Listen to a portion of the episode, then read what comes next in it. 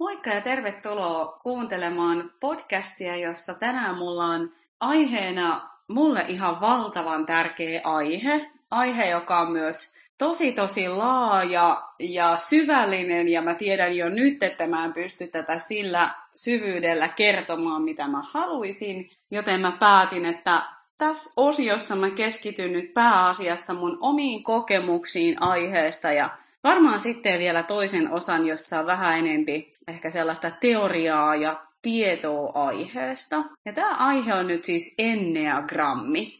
Jos sana enneagrammi on ihan vieras, niin lyhykäisyydessään enneagrammi on tämmöinen persoonallisuustyyppiteoria. Sen juuret on itse asiassa hyvin niin kuin pitkällä ihan ja Jungin ajoista. Joskus on puhuttu, että on ihan ensimmäisiä niin kuin psykologian muotoja ollut. Mutta ainakin se enneagrammi, joka tuli mulle ensimmäisenä vastaan ehkä siinä 10 vuotta sitten, niin tuntui itselle vähän semmoiselta, nyt niin kuin rehellisen mielipide, niin kevyeltä hömpältä. Vähän semmoinen viikkohoroskooppityyppinen, että kiva lukee, heh, on vähän tämän tyyppinen.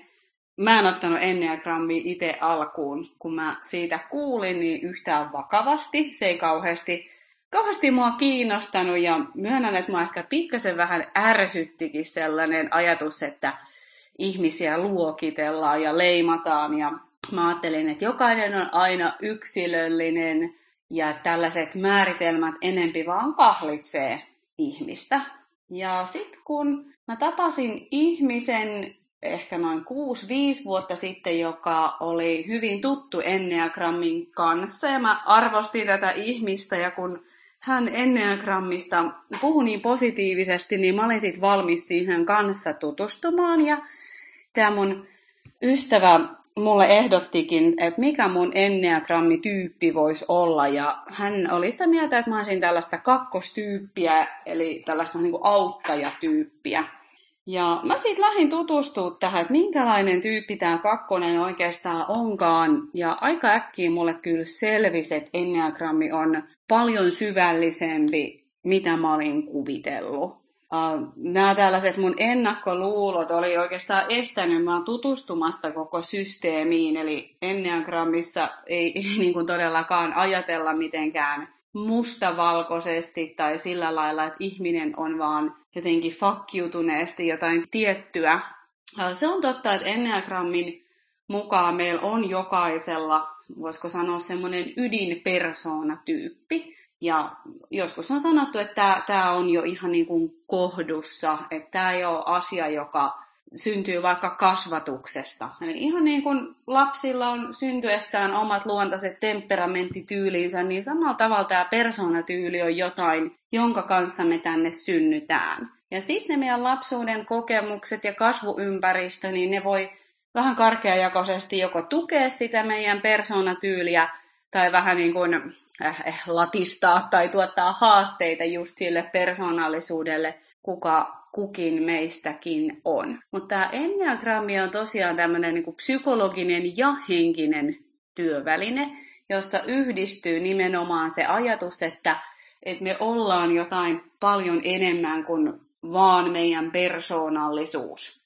Enneagrammi ajattelee, että kaikissa meissä on lopulta nämä kaikki tyypit. Ja se suurempi ja syvempi osa meitä, ehkä sitä voisi sanoa sieluksi tai syvemmäksi olemukseksi, se on siellä sen persoonallisuuden takana. Mutta ainakin itse hyvin arkisena ja jalat maassa olevana ihmisenä, niin en koe mitenkään koko aika liiteleväni missään sielusvääreissä, vaan enemmän mä koen välillä semmoisia hetkiä, että nyt mä en ollut kiinni mun persoonallisuudessa. Ja nämä hetket on välillä hyvinkin pieniä, mutta aina kun jonkun tällaisen hetken on kokenut, niin siinä on usein jotain tosi pysäyttävää, tosi syvää ja tosi todentuntoista.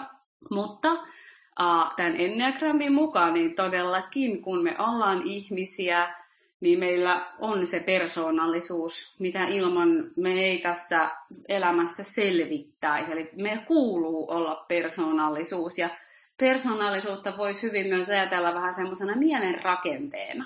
Mun mielestä on hyvin, kun Enneagrammissa on sanottu, että nämä 9 erilaista persoonatyyppiä on vähän niin kuin 9 erilaista ikkunaa, minkä läpi me katsotaan elämää.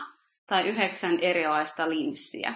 Ja nyt jokainen näistä linsseistä on, ikävä sana, mutta harhainen.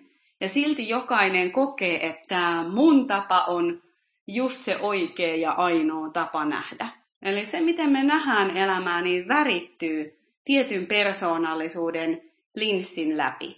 Jokaisessa persoonallisuudessa on todellakin myös se potentiaali ja syvempi viisaus, ja jokainen persoonallisuus tuo tosi arvokkaita lahjoja ja suorastaan helmiä tähän ihmisyyteen. Mutta yhtä lailla näihin persoonallisuuksiin kuuluu, että jokaisella tyypillä on omat peruspelkonsa, omat pohjatunteet, omat motiivit. Kaikki semmoinen, joka usein on aika alitajusta, joka ohjaa sitä, että miten me toimitaan ja reagoidaan ehkä sillä niin kuin pintatasolla. Ja sen vuoksi Enneagrammi onkin niin käsittämättömän hyvä työkalu mun mielestä, että se tekee näkyväksi just näitä syvemmällä olevia tunteita ja motiiveja, joihin ei välttämättä ole ihan kauhean helppo päästä kiinni. Eli voisi ajatella, että Enneagrammi on niin kuin hyvin tarkka itsetuntemuksen kartta, kun sen oman tyyppinsä löytää. Ja se ei olekaan aina mikään ihan simppeli juttu löytää sitä omaa persoonallisuustyyliä sen vuoksi, että Enneagrammi on myös tämmöinen niin kuin dynaaminen malli, liikkuva malli. Ja se tarkoittaa sitä, että vaikka meillä on se oma vähän niin kuin kotipesäpersoonallisuus, se joka ei muutu, se meidän tietty mielenrakenne, mutta Enneagrammin sisällä on muuten paljon liikettä. Enneagrammissa puhutaan tällaisista terveyden tasoista. Eli tietty persoonallisuus, se voi olla joko niin kuin, vähän niin kuin alhaisilla terveyden tasoilla, se voi olla keskivertoterveyden tasoilla tai korkeimmilla terveyden tasoilla. Ja se nyt, että minkälaisella terveyden tasolla ihminen on, vaikuttaa ihan hirveästi sen persoonan käyttäytymiseen, tuntemuksiin ja toimintaan. Esimerkiksi vaikka itse silloin, kun mulla on ollut anoreksia, niin mä oon ollut hyvin siellä mun persoonatyypin alhaisemmilla terveyden tasoilla. Eli se oli mun sellaista hyvin syvää hätäkriisikäyttäytymistä. Ja taas nyt tällä omalla eheytymisen ja itsetuntemuksen tiellä, niin niiltä alemmilta terveyden tasoilta on pystynyt niin kuin tervehdyttämään sitä omaa persoonaa. Ja tässä kohtaa musta tuntuu, että sanat tulee niin haasteeksi, koska kyse ei ole siitä, että mä nousen jollekin leveleille tai että ihmisestä tulisi jotenkin, tai sanotaan se enempikin niin päin, että siellä alhaisilla terveyden tasoilla ihminen ei ole mitenkään viallinen, huono tai rikki, vaan se persoonallisuus on niin kuin, siellä on niitä haavoja, siellä on niitä kipukohtia, jotka saa syvästi toimimaan tavoilla, jotka satuttaa ja on epäterveitä. Mutta sitä on niin kuin tervehtyminen, että tulee jotenkin kokonaisemmaksi ja ehyemmäksi ja löytää niitä keinoja, millä tasapainottaa just sitä omaa persoonallisuustyyliä. Se, miksi mä myös ihan hirveästi arvostan Enneagrammia, on se, että sanotaan, että se, mikä on yhdelle tyypille kasvua, voi olla toiselle taantumista. Ja sama toistepäin, eli mikä on toiselle taantumista, voi olla toiselle kasvua. Ja tämä tekee Enneagrammista tosi tärkeän työkalun vaikka terapeutille, henkisen kasvun, itsetuntemuksen työtä tekeville, tai ihan omassa elämässä toivottavasti ensimmäiseksi siellä, että mikä on just mulle kasvua. Kasvulla tässä ei nyt tarkoiteta sellaista puskua, miten minusta tulee parempi, vaan mikä auttaa minun persoonallisuutta tervehtymään ja tasapainottumaan. Esimerkiksi vaikka jollekin tyypille voi olla kasvu alkaa enempi huomioimaan muita, lakata vähän vähempi katsomasta aina omia haluja ja toiveita ja minä tyylistä. Ja taas jollekin toiselle persoonatyypille voi olla kasvua alkaakin katsoa enempi itseään, koska toinen tyyppi on voinut kiinnittää koko ajan huomiota, että mitä muut toitiin, mitä muut tarvitsee, miten mä voin olla heille. Eli kysymys on enemmän se, että mikä on just mulle kasvua. Jollekin voi olla kasvua harjoitella sellaista kärsivällisyyttä, että okei, mä en heti kipakasti sano aina mun omaa totuutta ja mun rehellistä mielipidettä, kun taas jollekin toiselle voi olla kasvua nimenomaan harjoitella hiljentymisen sijaan ilmaisee itseään totuudellisesti.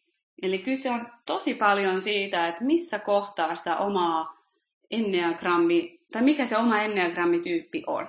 No sitten lisäksi, miten tämä enneagrammi on niinku liikkuva malli, niin jokaisella enneagrammityypillä on niin sanottu stressisuunta ja kasvusuunta.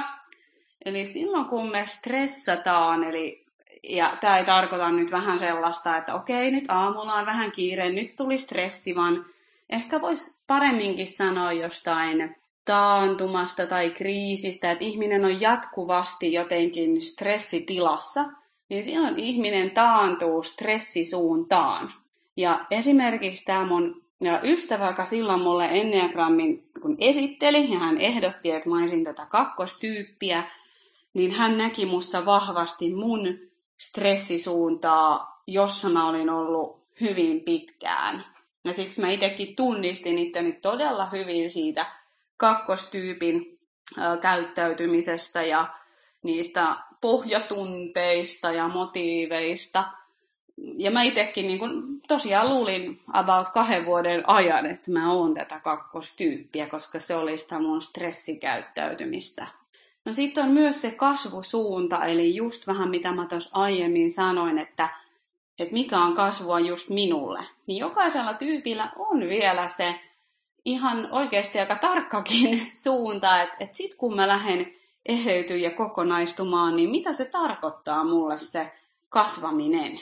Et mitä ominaisuuksia sieltä mun kasvusuunnasta tähän mun persoonaan tulee, kun mä lähden sille tielle. Ja yleisesti ottaen vielä voi olla hyvä tietää, että kasvaminen on harvoin niin kuin vahinko.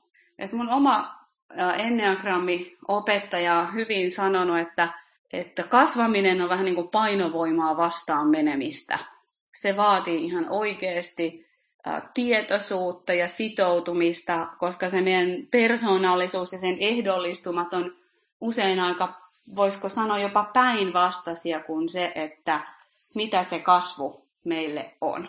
Mutta ehkä vielä tuntuu tärkeää tästä enneagrammista sanoa se, että jokainen tyyppi on siis hyvin inhimillinen. Se on välillä aika niinku raadollistakin nähdä, että mitä kaikkea näistä tyypeistä löytyy, mitä itsestä löytyy, koska enneagrammi kyllä tekee näkyväksi semmoiset omat persoonallisuuden kolkat, mihin ei ehkä haluaisi katsoa, mitä ei muuten ehkä tulisi katotuksi. Mutta samalla tässä on koko ajan taustalla se ajatus, että kun tämä ihmiselämä on, kukaan meistä ei ole täydellinen, ei tarvitse olla ihmisyyden yläpuolella. Eli jokainen tyyppi on ihan hyväksyttävä sellaisenaan kuin on. Mutta sitten voi olla ihan niinku realismia ymmärtää, että me ollaan täällä erilaisilla näillä terveyden tasoilla. Ja jos on vaikka traumataustaa tai jotenkin tosi isoja haavoja tai kipeitä kokemuksia taustalla, niin, tai ei ole vaikka ollut riittävän turvallinen kiintymysmalli siellä lapsuudessa, niin silloin on oletettavaa, että me joidenkin elämänkriisien myötä ollaan ainakin käyty siellä alemmilla terveyden tasoilla. Ja samalla, vaikka se meidän niin persoonallisuustyyppi pysyy, niin se meidän persoonallisuustyypin sisällä on hyvinkin paljon tilaa sille kasvulle. Ja sitten koko ajan taas taustalla se, että me ei olla vaan se persoonallisuus. On myös se suurempi tietoisuus ja ehkä niin kuin mysteerikin, johon voi ehkä löytää sitä yhteyttä, ainakin musta tuntuu, että mä itse löydän siihen yhteyttä vaan niin kuin vahingossa silloin, kun mä sitä liikaa ehkä niin kuin yritä. Mutta Joo, mun oli tarkoitus kertoa mun omista kokemuksista Enneagrammin suhteen, mutta mä pidinkin tässä nyt oikeastaan mini-Enneagrammi-esitelmän, niin mä palaan nyt pikkasen vielä niihin omiin kokemuksiin. Eli tosiaan niin mä luulin noin 2 vuoden ajan, että mä oon tätä kakkostyyppiä. Ja nämä kakkostyypin haasteet on tälleen lyhyesti kerrottuna se, että on hirmu keskittynyt toisiin, toisten auttamiseen, eikä näe itseään, eikä omia tarpeitaan. Eli kakkonen tavallaan koittaa ostaa rakkautta auttamalla, hoivaamalla, pelastamalla, olemalla tarvittu. Mä tunnistin tämän itsessäni kyllä tosi vahvasti ja mä olin tosi helpottunut, kun mä löysin näitä sanoja sille mun toiminnalle. Kakkosen semmoinen varjotunne on niin kuin ylpeys, jota ei todellakaan ollut kiva myöntää. Mutta kun siihen pysähtyi, niin kyllähän sen sieltä sit tunnisti, että okei, että mä niin kuin koen, että mä aina tiedän, mikä olisi muille parempi. Ja tähän kohtaan, kun pystyi pysähtyä, ja siihen piti kyllä pysähtyä aika monta kertaa, niin alkoi tulee näkyville se, että ehkä mun ei olekaan ihan viisasta niin kun koko aika luulla tietäväni, mitä kukakin tarvitsee. Mä en niinkään puhu nyt mun ehkä ammatillisesta puolesta, tietenkään ettei voi täysin toisistaan erottaa, mutta varsinkin mun omassa niin kun henkilökohtaisessa elämässä tämä häiritsi ja koska kakkonen niin hirveästi aina luulee tietävänsä, mitä muut tarvii ja luulee auttavansa, niin siinä aika helposti valitettavasti käy niin, että luulee auttavansa, mutta saattaakin tehdä jopa hallaa tai mahdollistaa jotain, joka on toiselle tuhosaa. Ja tämä kuvasi nyt myös sitä mun läheisriippuvaa taustaa, mistä mä oon myös puhunut. Eli silloin kun mä oon ollut siinä läheisriippuvuudessa, niin muun muassa oon ollut siinä mun stressisuunnassa, eli tässä kakkosuuden niissä haastavissa puolissa aika paljonkin. No ehkä just näistä syistä, monista syistä, ne on aina monisyisiä juttuja, mutta mun parisuhde ajautui kriisiin ja silloin siitä mun elämään tuli opettaja. Ja ihan oikeasti niin kuin sanotaan, että opettaja tulee, kun oppilas on valmis, niin tämä opettaja ihan niin kuin todella tuli meidän työpaikalle, meidän toimipisteelle. Meillä oli Helsingissä aikanaan toimipiste ja hän ihan oikeasti tuli, ei kotoa hakemaan, mutta työpaikalta yhteiseen tutun kautta. Ja hänellä oli sitten Enneagrammista paljon syvää tietoa ja kävin sitten hänen Enneagrammikurssin ja siellä mulle oikeastaan valkeni, että että mä oon luullut, että mä oon tätä kakkostyyppiä, ei pidäkään ihan paikkaansa. Että se kakkosuus on mulle tuttua, mutta se mun ikään kuin kotipersoonallisuustyyppi on oikeasti tää tyyppi 4 tai 4 ja vähän ehkä sinällään vielä epätyypillinen 4, koska Enneagrammissa on lisäksi myös tämmöiset vaistotyypit ja yleisesti kun 4 kuvataan, niin kuvataan sellaista vetovoima 4, joka on ehkä vähän semmoinen ärhäkkäämpi drama queen ja mä oon taas tällaista itsesuojelu 4, eli mun se 4suus näkyy vähän toisella tavalla kuin näillä klassisilla 4, eli mun tähän itsesuojelun 4suuteen kuuluu sellainen, koska 4 yksi semmoinen ydinteema on tämmöinen niin kuin melankolia, kärsimys, kaipuu. 4 on tosi intuitiivisia ja luovia, mutta siellä on semmoinen niin kuin kärsimyksen viba.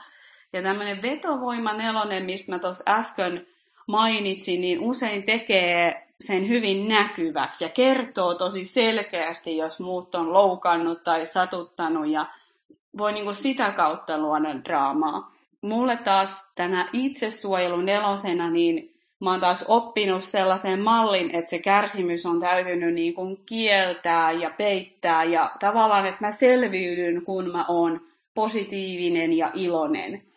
Ja tämä on myös varmaan syy, miksi mun oli niin vaikea tunnistaa itteeni siitä klassisen 4 kuvauksesta, koska usein sitä 4 tosiaan kuvataan semmoisena tyyppinä, jonka kanssa saa vähän niin kuin kävellä munankuorilla ja olla kauhean varuillaan, että en kai mä ärsytä sitä mitenkään.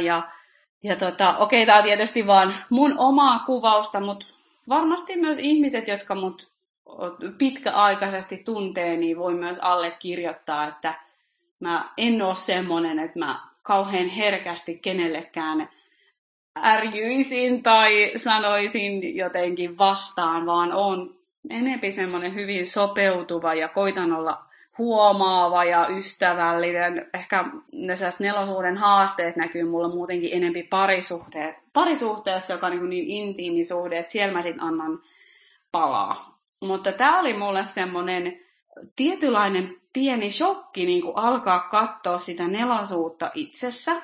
Ja se nyt teki mulle hyvin näkyväksi myös niitä syömishäiriön syitä. Nelosen semmoinen syvä tunne on, että on jotenkin vääränlainen tai viallinen. Ja jokaisella näistä tyypeistä on semmoinen oma spesifi ratkaisuyritys, että miten tätä syvää, kipeää tunnetta koittaa ratkaista. Ja nelosella se on jonkunnäköinen itsensä korjaaminen. Ja tämä syömishäiriö oli mulla yritystä korjata itteeni, että mä olisin voinut ratkaista sen mussa olevan vian. Ja myös se, tai moniakin puolia, mihin mä näistä nelosen syvistä motiiveista sitten itteni tunnistin, niin oli vaikka sitten se, että nelosen tämmöinen haastava tunne on kateus, ja mä oon itse asiassa kateudesta pitänytkin oman podcastin aiemmin, ja tämä oli mulle kanssa tosi hämmentävää, koska mä en pitänyt itteeni semmosena, että mua voisi vähempää kiinnostaa muiden autot tai käsilaukut tai huvilat tai muut, mutta mä tunsin kateuden sillä tavalla, mikä sitten mulle Enneagrammin tutustuessa avautui syvemmin, että se kateus on itse asiassa just sitä, että muilla on jotain, mitä mulla ei ole. Koska mä oon jotenkin viallinen. Muita tuetaan, muita kannustetaan, muut saa rakkautta. Mä oon sen kaiken ulkopuolella. Ja tää oli se mun kateus, että mä ajattelin, että muilla on koko aika jotain, mitä mulla ei ole. No sit myös, mikä auttoi mua selkeyttää, että mä en todellakaan oo se kakkonen, vaan nelonen, niin nelonen on tosiaan enneagrammeissa semmoinen varjopuolten edustaja. Ja silloin, jos mä oon omassa ytimessäni, niin mä tosi rohkeasti katon elämän ja ihmisyyden varjopuolia ja niitä vaikeampia tunteita, joka taas ei ole sille kakkostyypille kauhean luontaista.